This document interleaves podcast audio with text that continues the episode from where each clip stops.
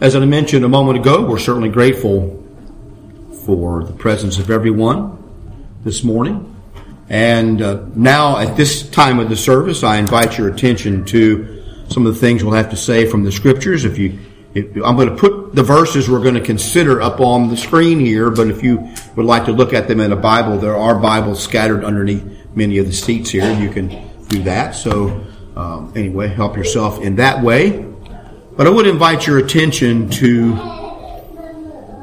uh, some of the scriptures that have to do with the topic this morning of the qualifications of deacons. We had a congreg, and we need to cover a lot of material today, so I'll try not to be too long in the introduction here. But we had a, a um, congregation meeting last week, and we briefly discussed the the idea of tr- trying to see if other more deacons could be appointed. Of course, we lost one of our deacons earlier in the year when Gary Richards passed away, unfortunately. And so we would like to kind of get things back in, in a more orderly and functional basis by having more deacons. But that can only happen if the congregation believes that there are men that are qualified for this task. We can't just appoint deacons without considering the qualifications and what the scriptures say, and then the congregation has to look out, as we'll come to in this lesson, and see what they think. When we appointed elders in this church about 20 years ago, the church selected the elders. And then we had an evangelist, my brother, appoint those elders, Gary and I. Appointing elders does not necessarily mean selecting elders. And I would base this, as we'll see in a moment in another scripture, just don't, want to get, we may not even get there, but in Acts chapter 6, when they had a problem with the uh, widows, some of them seemingly being neglected, or the accusation made they were being neglected. The apostle said to the church, You look out among you and select seven men of good report and list the qualifications that they wanted for those men. And then they brought those men before the apostles and they picked these seven. There may have been more not brought, I don't know, but they picked seven and it names those. And so that's the process in a prototype of how Gary and I have chosen to, uh, well, I used that process before we had elders, and then since then, we've used it to appoint deacons twice, two other times.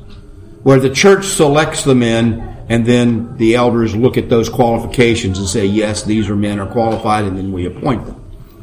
And so I'm going to, at the end of this lesson today in the lobby, we'll have some sheets here. I printed out some sheets with the qualifications of these de- of deacons as listed here on them. I'm going to give an envelope to you, to each person, either an envelope per family, or you can take individual sheets. There's four in each one. Did you? So there's four sheets in each envelope. You're supposed to put one name if you think a person is qualified on each sheet. Don't write a bunch of names. What one sheet? And we're going to. Then Gary and I, no one else will know. We will take these and calculate and see who the church selects. And we want you to sign your name to it so that there can be no question about this is what the church thinks, this is who's who submitted this. If you don't think anybody's qualified, then hand in a sheet with nothing on it except your name. And then we'll know. Sign your name on there, put nothing on there. And that's perfectly acceptable. If the church looks at it and says, I don't see any, any men who qualify, then, then we'll accept that and live with that and that's the way it will be. Okay? Because it has to be, and I think that's one reason we haven't had any difficulty in the 20 some, 20 years of us having elders and deacons in this church. We haven't had any real difficulty with trouble over that because the church selected those men and they accept that as the ones who are qualified for that. So, in any event, we'll come back to that in a moment. But first, right now, let's take a look at what the scripture says about deacons and what deacons are. Turn over to 1 Timothy uh, chapter 3, beginning in verse 8. After he talks about the appointing elders, Paul says, likewise, deacons must be reverent, not double tongued, not given to much wine, not greedy for money, holding the mystery of the faith with a pure conscience. But let these first also be tested, and then let them serve as deacons, being found blameless. Likewise, their wives must be reverent, not slanderers, temperate, faithful in all things. Let deacons be the husbands of one wife, ruling their children and their households well. For those who have served well as deacons obtained for themselves a good standing and great boldness in the faith which is in Christ Jesus. So that's just, that's a plain, straightforward statement of what the Holy Spirit says of the kind of men God wants for deacons. Not every Christian has to meet all of these per se, but there's a job to be done as a deacon, and these are the requirements God puts forth for the job. Same thing is true with elders. I've heard it said, well, uh, every Christian should meet the qualifications of elders. Well, that isn't necessarily true. El- being an elder is a specific function or job that God needs done. And the list and the qualifications he gives in Timothy and Titus are what God thinks that kind of person should be to do the job he wants done. Okay? And that's, that's how you look at it. Will, and you have to look at it in a broad sense. And we'll talk about that in a moment. Something else to consider about this is what is said, and we'll come back to 1 Timothy in just a moment, but as far as deacons are concerned, being an integral part of the church, in Philippians chapter 1, Paul begins that epistle by saying, Paul and Timothy, bondservants of Jesus Christ, to all the saints in Christ Jesus who are in Philippi, with the bishops and deacons, grace to you and peace from God our Father. So there are three categories of Christians here in this epistle. There are the saints, that's everybody, and with though, those saints have bishops or overseers and deacons. This word bishop here is in most modern translations would be translated as overseer. And it comes from the word episkopos, epi meaning over and scopos meaning like a telescope to look out. So uh, uh we would call it a superintendent. Bishops are pastors and they are elders, they are old, mature men, and they are overseers. They're to oversee or watch over the flock. And so he says the church has both these bishops and deacons to serve. And they have two different functions. They work together, and I believe what this scripture is saying is that they, I mean, implies that the deacons uh, serve to do what the elders need them to do and what the church needs them to do, because that's what it means. Now, there's no, and when he talks about elders, there's pretty specific things that they're to do and mostly involves teaching. The work of an elder involves teaching and watching over the flock with regard to t- teaching and false teaching, false brethren, other difficulties. That's the work of an elder and leading people along in that regard. That's not the work of a deacon. They don't, it doesn't talk about them having to be teachers as such. We'll see that in a moment. But they have a different responsibility. What's this word mean? Well, deacon is an old English word. It comes, actually, it kind of comes out of the Greek. The Greek word is diakonos. Not that that matters too much, but it's used quite a bit in the Bible in various forms. And the lexicon says, strange enough, that it, it, it probably comes from an old word meaning diaco, which means to run on errands. So my wife does a lot of diacoing around the town. Okay? Running errands for the kids and grandkids and me and everybody else. She, that's what it means. Someone you send on errands. You need something done? Then you say, you go and do this. It's that simple. Now that's a fundamental understanding of what a deacon is. His job is to do what needs to be done to serve the church. Okay, that's what his job is. Do you know what it is? You know, I, run this Florida State Fair poultry show over there in Tampa. It's a big operation, lasts for several days.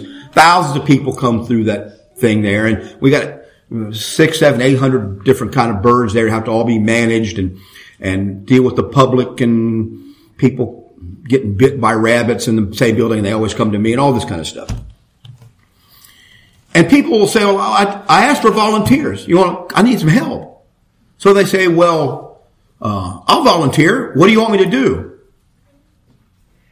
Okay, and here's what I tell them, and it never works. I say, what I would like you to do is come to the fair, tell me when you're coming, and stand there by my office until I tell you to do something.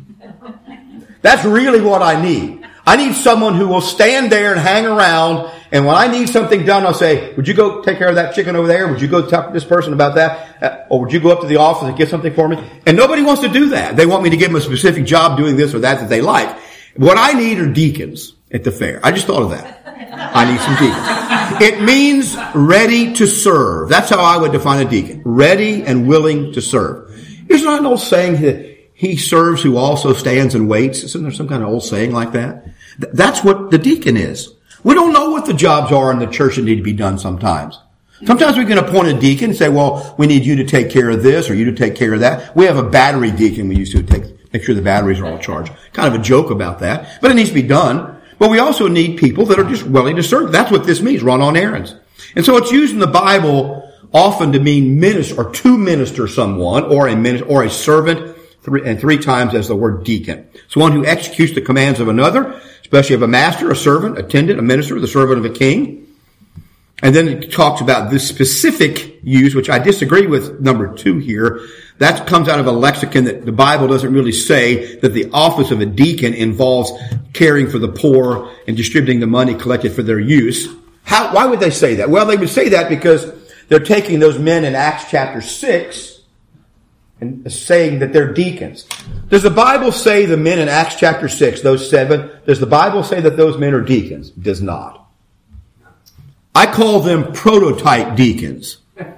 They're the they're they're an example of a of what a deacon is, but they're not called deacons. So I'm not going to call I'm not going to call them something the Bible doesn't call them.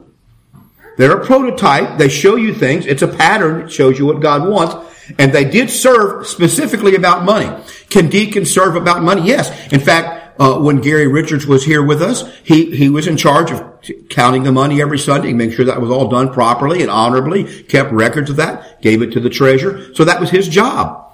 And, and oftentimes when we've had cases where the benevolence need to be distributed, it was the deacon's job to do that. But that isn't, we don't limit it to that. So it, it, it really was used in Greek to be a waiter or one who serves food and drink. So if you've got an arrogant kind of fellow that thinks he's above doing anything for anybody else. He may be smart, may be nice, but he might not be a good deacon because he doesn't want to do a menial task. I'm going to get aside from this for a moment. There's a church in Tampa some years ago that was filled with young college students and they were kind of the avant-garde church. a friend of mine was a preacher there and they would have just so many young people in that church from the college and they, all these young men wanted to speak all the time and they wanted to preach and all that, which is all good. So I thought, I thought they did something at, at, really at the instigation one of the elders there, an older man, way older than me at the time. He said, well, I asked him about that. He said, here's what we do. We have all these young men that want to stand up and preach and tell everybody what to do. So here's what we tell them. Um, we'd like you to count the people on Sunday. We'd like you to come and make sure the building's swept or whatever. They gave them all of these behind the scenes jobs to do and the ones who are willing to do that, then they let them speak. The ones who wouldn't do that, they didn't consider them ready to speak to the congregation because they weren't willing to just serve. They had to have the limelight. They wanted the light shining on them. And this elder was wise enough to see that wasn't the kind of man we want speaking to the congregation here. We want a man who's humble and will serve. I think that's very wise and good advice if you can manage it. And they had, a, they did that. But that's what a deacon is. It's, the diakoneo, the verb form of this is to minister unto someone, to be a servant, an attendant, a domestic, like a household servant, to wait on upon, so forth, to wait tables and offer food to drink and to the guests and so forth. And so this is number four, to, min- to attend to anything that may serve another's interest, to serve by supply. So whatever the elders here need to be done and whatever the church needs, and hopefully the elders are responding to what the church needs done, group, as a group or as individuals, that's what deacons are supposed to do. It's not, it's not defined in the Bible any more specifically than that. And so we're going to leave it there, how the Bible defines it, as a servant. Uh, Matthew Henry, an old commentator, said the deacons had a great trust reposed in them. They must be grave, serious, prudent men. It's not fit that public trust should be lodged in the hands of any till they are found fit for the business with which they are to be trusted. That's what it means, let them first be proved. It means tested. So, if I were choosing myself, if I were not choosing myself, if I myself were doing the choosing, I would first look out and say, who have we asked to do things here that they have faithfully done?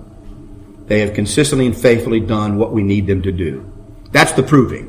You don't just put a man who's never been tested this way. When I was just the evangelist here and we had no elders, this back there. That's how I looked out at the church and thought, who could be an elder here? I looked at who the people already trusted to teach them and to lead them.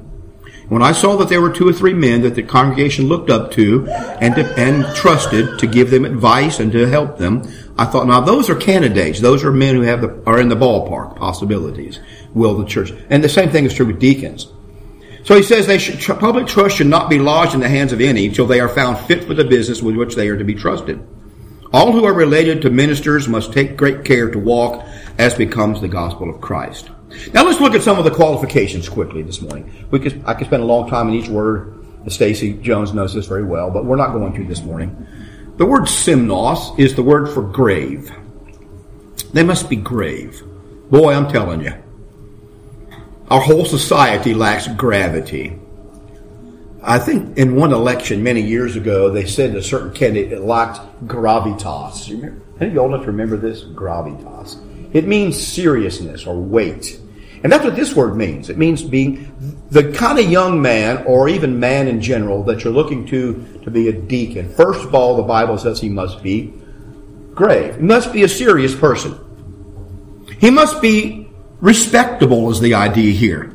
To be venerated or looked up to for character, honorable of persons or deeds. So, do you have a young man or a, even an older man who can be a deacon who is he honorable? Has he shown that he respects the word? He respects the gospel. He respects the church. He respects people.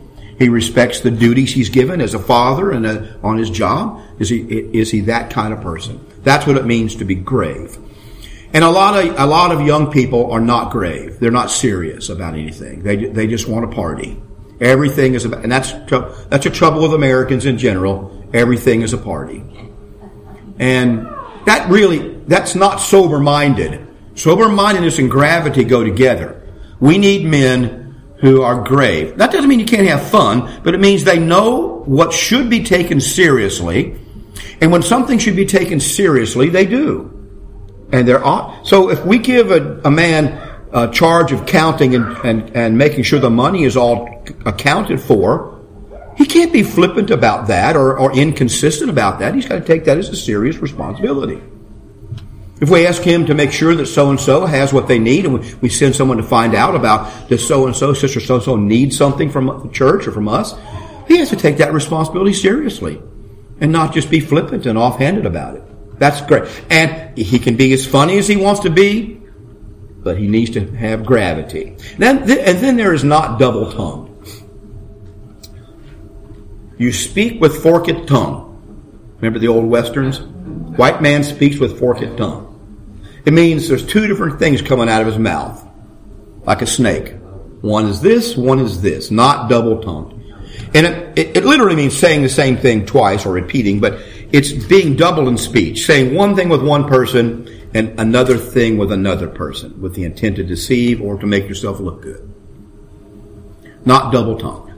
Why would this be an important qualification for this man? It should be important for all of us, but it, it's particularly important for the deacon. Because if he has a job he's got to do in dealing with people uh, for the elders or for the church, he needs to be consistent and he needs to be able to say, no, that's not the way it was designed. We're going to do this. He can't say one thing just to make someone happy, say another thing to make somebody else happy. He's got to be honest about the thing and tell it, as it were, like it is, with, with gravity and sensibility. But he must have integrity which is missing so much of our society. Fundamental integrity or honorableness, honesty. He can be counted on to tell what's true and what ought to be done every time. This is an important qualification of elders and deacons. Now, then he cannot be given to or addicted to much wine, depending on the translation. Given. It means to apply to oneself to or attach oneself to something or to hold or cleave to a person or thing to be given to or addicted to, the, the lexicon says. To devote thought and effort to something. So if a person is given to wine, it means wine is very important to them. And they give a lot of thought to it. They give a lot of thought to intoxication of various kinds, and it's an important part of their life, and they're not going to do without it. Given to wine. Hmm. See, they used to drink grape juice or unfermented juice back then if they could, but they couldn't always do that. And so sometimes they were drinking what's fermented. And they used it for these, what they used fermented drink for was to purify water. That's the quote Jesus says, the Jews' manner of purifying. They would take one part of alcoholic wine, which was two or three percent alcohol, not the kind of wine we have today that's 20% alcohol, but they take two or three percent, and they'd mix it with two or three parts of water. So they put a little bit of wine in there, and they would purify it, get rid of germs. They knew that there was something that would make them sick from eating, eating the plain water, but when they put some wine in there, they didn't get sick from it. And so they lived, they did like that. But other people became given to the wine. They are the wine mommies and wine daddies today that got to have their wine to make it through life in the day, and they're given to it. He's why is that important? Well, look, if you've got a man that you need to carry out responsibilities and, and has to think through how to handle people and situations in a church, you don't want someone who's given to intoxication. You want someone that you can count on day or night to go and be sober and do what they need to do. That's what you need. And sometimes it involves that. You need someone who's clear thinking and sober minded, not someone whose attention is diverted into intoxication. So that's part of the problem. You can't be given to this wine. So it's not holding the mind on much wine. That's what Robertson says. That attitude leads to overindulgence. So you hold your mind on it, you think a lot about it, you care a lot about it, and uh, we're not going to take time to go into all of that. That's another subject, but that's why it's a look at the why the quality is said here would be important for the job of serving. That's what I'm making with you. And then not greedy for filthy lucre or not greedy for money or not fond of sordid gain, depending on the translation. Ashkarotides, I can't, can't say it. That's your homework for next week. Learn how to pronounce that word. I remember writing a paper. I've been bad for a long time. I wrote a paper in the seventh grade on a book called Nine Men Against America. It was about the Supreme Court. How they had betrayed the Constitution back in the 60s. Earl Warren and so forth. And I wrote in this paper, wrote this long essay on this book in the seventh grade, that these men were fond of sordid, of filthy lucre, I put. Filthy lucre, I use in that word. Cause I remember this because my teacher handed, the, handed it back with big red marks all over this, because she was probably a liberal. And especially this filthy lucre thing. She thought I, what, what are you making up here? You know, what, what does this mean? She, question marks. So I went and got my Bible. at home, brought it back and showed her in the Bible where it says filthy lucre. She just looked at me. You know, okay. Not only are you uh, saying we should criticize the Supreme Court, but you read the Bible, so, you know, you're out. All right. It means eager for base gain, greedy for money. There are some people that just, money just, they're like, they're with money like some people are about wine. They're really fixated on it. Okay. And they're going to get their share. Every, everything they, every issue that comes up, what they're thinking is the money and how they can make more or is going to cost them something. That's all they can think about. If I tell the church to be hospitable, they're just thinking how much it's going to cost their budget to be hospitable. There's people like that. Uh, Robertson says it's an old word for making small gains in mean ways. Mean here meaning stingy. Mean is an old word for stingy. They just love money so much that they can't function well in the church without it. The church is not about money. Church needs money. The church should use money, and we should all contribute. And the and and um, the church should spend the money that we have, not hold on to it, but spend it for the right things in the right ways. And if you've got a man who's dealing with this, who is stingy in every regard, then there are going to be people that need to be helped who will not be helped. There are going to be things, good things that could be done with the money that won't happen because he'll object to it because he's stingy. Or is fond of greed, or he'll be figuring out a way he can make money from it. This is how the denominational world operates. There's grifters of all kinds. And so they see this money coming into treasuries and their thought is, well, how can I get my share of that? And so they, don't we see this all the time? They've always got their hand in there, pulling some out for themselves. This is the kind of man you're looking for. And as I mentioned before, it says he must first be proved or tested. Doka Dokamatsu. to prove. Now here's what you, it says to test, to examine, to prove, scrutinize, to see whether a thing is genuine or not as metals. So you ever seen the old movies, pirate movies or westerns, where a guy pays somebody something with some coins and he takes a coin, what's he do? Put in his mouth and tries to bend it. You see, because the cheap metals will bend. If it's gold, it doesn't bend the same way. If it's silver, it bends another way. He's testing the metal. That's what this means. Let these men first be proven. And so sometimes you got to wait to have deacons until you can go through the process of testing people and saying what um, are they going to be reliable? Can you count on them? Are they honorable? Are they going to be able to? Some people, you know, have you ever seen this? You give somebody a badge and all of a sudden they change a different person. Well, you give them a badge because now they got to. You got to test this person. You're an, you're just a member of the church and you do fine, but boy, when you get put that title on there of deacon, all of a sudden they're Barney Fife, running around telling everybody what to do over something. And their wives can be the same way. So be careful about this. Test them first to see how they're going to handle because it is a responsibility. Deacons don't really have authority in the church. Authority is vested in the elders. But they do have responsibilities and they have to be counted on to carry those out. And some people don't handle that badge very well. And other people handle it fine because they're humble enough. So this is what this word proven or tested means. Then they must be blameless or without reproach. Anaklektos. It means that they cannot be called into account or unreprovable, unaccused, or blameless. You can't have a man as a deacon who a portion of the church thinks is a sexual abuser. He's had his hands all over the ladies and the children. No one's ever, you know, accused him of anything per se, but that's his reputation. You can't have that. You can't have one who is known to be a liar and make him a deacon. You can't have one who's known to be a cheat have be a deacon. And he's business partners, but people in business won't do business with him because he's he's slick and he's a cheat. Can't do that. He's not blameless. It doesn't mean that he's never committed a sin. It means that you can't hold him to account for things in his character uh, that are open, that never been dealt with or anything like that. and if a man has been guilty of those things in the past, you need him time to say, is he, is he changed? And can he be trusted now? You need to understand these things. There's a fellow in the church. We, we moved to another, to a city. Um, Judy and I did some years ago. And, uh, we've been there for a few months and her mother came to visit mother and father came to visit and we sat down at dinner time that afternoon and I was trying to, she was asking about different people that she had met at the church. Who was this? Who was that? And who was this fellow?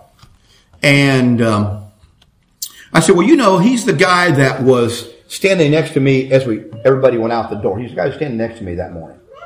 She goes, oh, you mean the guy with his hands all over the ladies? I said, well, okay. I'm not a lady, so he didn't put his hands on me. And I don't, I wasn't watching that. But you know what? She was right about that. His character proved to be very low. And it was known by some of the other people. I was new there. But they had never ever confronted this problem. Now that's not a blameless man. You put that man in charge of things and the church gave him authority. He's really going to have authority over the ladies, isn't he? dangerous. Needs to be watched for. Be careful about that. So, you know, anyway. It says, but don't, don't take that last one. Don't, don't take that to mean that this man has to be sinless and has never done anything anybody. It's a bigger qualification. It just means that you can't lay big things to his charge It would hinder his work and hinder him being accepted in this work. All right, the husband of one wife. This is the one that is a, it's a aner mia gune. Gune, the last word there, I transpo, transliterated these, is the word for woman. We get gynecologist from that, for example. It means woman. Same thing. And uh, is another word for marriage in some translations. Mia means one. Aner means man. Male, not just human man, not just humans, but male. Aner is a form of the word for male. So this man is a married man or a man of one woman. Or as I have at the bottom, uh, uh, yeah, a man of one woman, or a one woman man. Now, I think, I think that's the fundamental meaning, a one woman man. For character wise. Because you can have a man that's married that can be a scumbag, okay, or have his hands all over the other women. You can have that guy. I think it's talking about a little more than that here. He's talking about the kind of man that has a wife and is devoted to this wife and isn't interested in all the other ladies and other people. Because he has a wife who he takes care of and loves. He's a one woman man. That's a character reference, first of all. Now, it does mean he needs to be married. Don't, don't misunderstand me to one woman. And we could talk about whether it means, this is talk in the, in the context of polygamy and all that. that. We don't have time for that this morning. We don't have a problem. I don't think we have a problem with polygamy here. We, we might. You know, the elders don't get told a lot of things, so maybe we have somebody who has two. But anyway, uh, this is the, this again is a character reference. You don't have to worry about sending him to deal with certain situations. Like, like these men in Acts 6 who were sent to talk, to deal with the widows. If they picked the kind of men that the apostles said, they wouldn't have to worry about whether there was going to be a problem with those men and the widows there because they're picking the right kind of person. Now, everybody can make mistakes, but you've got to pick the right kind of person first. And they had people back then, just like a lot of people today, that can't be trusted. So you find this person. And uh, you're looking for then a married man who is devoted to this woman. Then it says ru- ruling their children and their own houses well. Ruling is proistemi, which means to rule, to maintain, or be over, to set it, to set or place before something. It's someone who's been set in place at the head of a family. He rules because he's set in place to do that. It means to be over something, to superintend it, to preside over. This is what the Greek lexicons say. To be a protector, regarding, to give aid, to care for, or give attention to. So this man, not only is he a married man, but he has ruled his children and his house well. He manages the affairs of his house so that his wife and children respect him. His children are not wild and crazy and, and out of control. He's tried to tries they're, they're not abandoned. He hasn't abandoned them. He's taking care of his family as best he can. He's tried to make an effort to do that. That's what we need. Now there are a lot of young men that don't do that, and older men too. But this is what has to happen. He has to have shown. Now, it doesn't say anything here about this man's children being believers or being faithful. It doesn't say that at all about the deacons. It talks about that with elders. They have to be faithful. We can talk about what that means. But that doesn't talk. And this implies to me, I may be reading into it too much, that you might be looking for younger men who are, it doesn't say el- deacons have to be elders or more mature. They can be younger men who may not have children old enough to even obey the gospel or, or, or they're close there to. So, but is he ruling? Is he taking care of his children? Is he trying to manage them and raise them up to be the, the right kind of people? That's what you're looking for. And, and this word well, it means, you know, fine, excellently, well, rightly, so there'll be no room for blame. He's taking care of these things honorably and commendably. And that's what the ruling his house well. Now then, we've got just a couple minutes left. Elders and deacons have different responsibilities. So don't confuse deacons with elders. Two different jobs. And you can read about those in the passage I have up here. They're different in authority. Elders have the rule. Deacons have no authority, but are servants by the very nature of the work. They're servants. So they take, they serve what the will of the elders is or what the church needs for them to do. And so that's the difference in these two, uh, of these two things. So don't confuse the two. And, um, I don't know what I just did here. What did I do here? All right. We haven't got time to consider this. I'll, I'll send you any of these notes. Oh boy, this is, yeah. I thought it would come, I thought it'd be different than this, but, well, that didn't work. I have, here's, here's what this chart does. I list all the qualifications on two different charts here of elders on one column. And then I list all the qualifications of deacons in the other column, corresponding to one another. And then where the two don't match up, I put asterisk so you can see that they just don't match up. Let me see if I can pull this in here. Do it, do it slow enough. And I'm not, I'm not sure what all of this means. Some of this I can see what it means. But for example, It says elders have to be apt to teach or able to teach. Doesn't say that about deacons at all. Why? Well, it's not. It doesn't. That isn't necessarily part of their job. Is it important that the young men of the church need to be able to teach if they can? Yes, but that's not what a deacon does. It's not saying you don't need that. It's just saying that's not what. It, and uh, is it okay, even though it says for elders they have to be of good behavior and hospitable? Is it okay for men who want to be deacons not to be hospitable? They can be inhospitable. I don't think it means that. I think it's just not. That's not part of the qualification of a deacon. And so you see this carried out, not a striker, not violent. And it says the same thing about being greedy for and, and ruling his own house and the children. Not a novice for elders, first proved. You see how it goes across.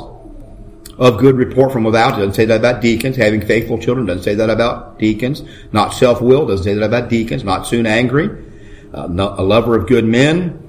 Uh, self-controlled, holy. You see, see, all of these are not necessarily repeated. Then holding fast the word, yes, it says that. Uh, but the next one, uh, uh, able to convict and exhort the gainsayer, that's a job that elders are to do. Doesn't give that job to deacons.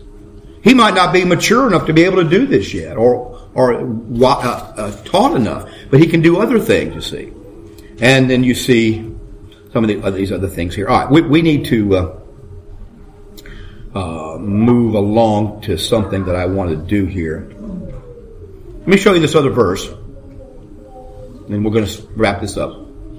These deacon prototypes in Acts 6. I got prototypes in parentheses because it isn't really about, it's just, well, it's a concept.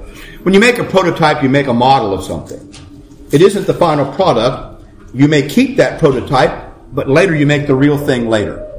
So God gives us a prototype of deacons early in the church, and then later he has Paul tell, tell Timothy, this is what I want.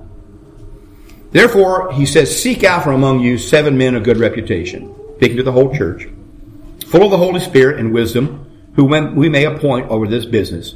But we will ourselves continue to give ourselves to prayer and ministry of the word. So, this saying pleased the whole multitude. And they chose Stephen, manful faith in the Holy Spirit, Philip, Prochorus, Nicanor, Timon, Parmenas, Nicholas, a prophet from Antioch, whom they set before the apostles, and when they had prayed, they laid their hands on. That's the, that's the appointing. So the church chose these men. They set them before the apostles, and I think that means the apostles evaluated this, and then they set their hands on them. And so then you have this uh, process that's carried out. All right. And I think, and that's what we're going to try to do. So after services here, I'm going to take this box back there. Let me show you what it is. May have a couple things here. With this. Let me get back up here where you can hear me. I didn't use Brian's railing, but I made it. Huh? I'm taking I'm trying. No, no, no. I like them. Very much so. Um, you're going to give four of these in here if you're a family. If you just want to take a few for yourself, that's fine. You can have as many as you want. Okay, if you want, if you think there's 15 men in this church that can be deacons, I doubt it. But that's up to you to put that on here. Okay? No one's going to know that except me and Gary. And so on here, you write then, it says, after giving careful study to 1 Timothy 3, I believe that blank. You put one man's name there. You want to put, you think there's two men, you get another sheet, you put another man's name on the other sheet. Just so we can, and I listed then the qualifications here so you can see what they are. Because some people are going to be really good at one thing, maybe not so good at something else. You don't have to disqualify a guy because he's not as good as somebody else about something. But does he not have it? Is he not acceptable because of something that's missing? That's what you got to evaluate. And then you sign it. So we know who turned it in. Not so we can hold you accountable. We're not going to call you up and tell you you're wrong. That's not at all what that's for. That's so we can then say, okay, the church has turned these in. Here's how many people are here. Here's the percentage of people that pick this person or this person. We have an idea of how this works. And we can't do that if we just get anonymous things. Because you could fill out a bunch of these. Same person. It wouldn't be correct. It would skew things. But if you don't think anybody is qualified, just leave it blank. Just sign your name and turn it back in. That's fine. You can do that. That's not going to be a problem at all. And so it says, please return this to Gary Jones or Mike Schmidt by Sunday, November 26th. So that's, what, three weeks? Something like that? If we need to extend that for some reason, we can. It's not written in stone. You can hand them to us personally. You can walk up to me and Gary and give us the envelope or the sheets. There's a wooden box on the wall as you go out the door that we put requests for CDs and stuff in. Put it in there if you want to, however you want to do it. And then if you want to talk about it, there's Gary's contact information. There's my contact contact information. We'll be glad to clarify anything about this that needs to be clarified for you. So we'd ask you then to um, uh, consider this prayerfully. Look over these. If you would like copies of these notes or these slides, please let me know, and I will send them to you. Either I'll hand them to you as a printout, or I'll give them to you by email, whatever the case may be. All right, Gary, you want to say anything? Because we're going to wrap this up. Okay. All right. Very good. Thank you so much for your attention this morning to this. I know this may seem to some like a inside job. It's not meant to be that. Uh, I hope even if you're not a member of this church, you can see that what we're trying to do here, we're trying to follow the scriptures in the way that the scriptures talk about having leaders in this church. So far, I think that's worked out fairly well to keep us united and functioning together. Obviously, there are faults and failures, but when you just do things the way you want to and appoint subdeacons and archbishops and whatever you're going to do, you, you're going away from God's law, and it can't be blessed in the long run. So that's what we're going to do. Hopefully, we'll, we'll find some a couple of people uh, in the future, near future, whether it's this time or some other time that can do this. We're going to sing now as we close. Uh, number 744 that Joel selected here as a way to encourage you to become a Christian. If we can help you in any way to obey the gospel of Christ by being baptized into Christ or pray with you about a problem or a sin, come down to the front row here. We'll be glad to pray with you and help you today and your friends and your neighbors will rejoice. Let's stand and sing.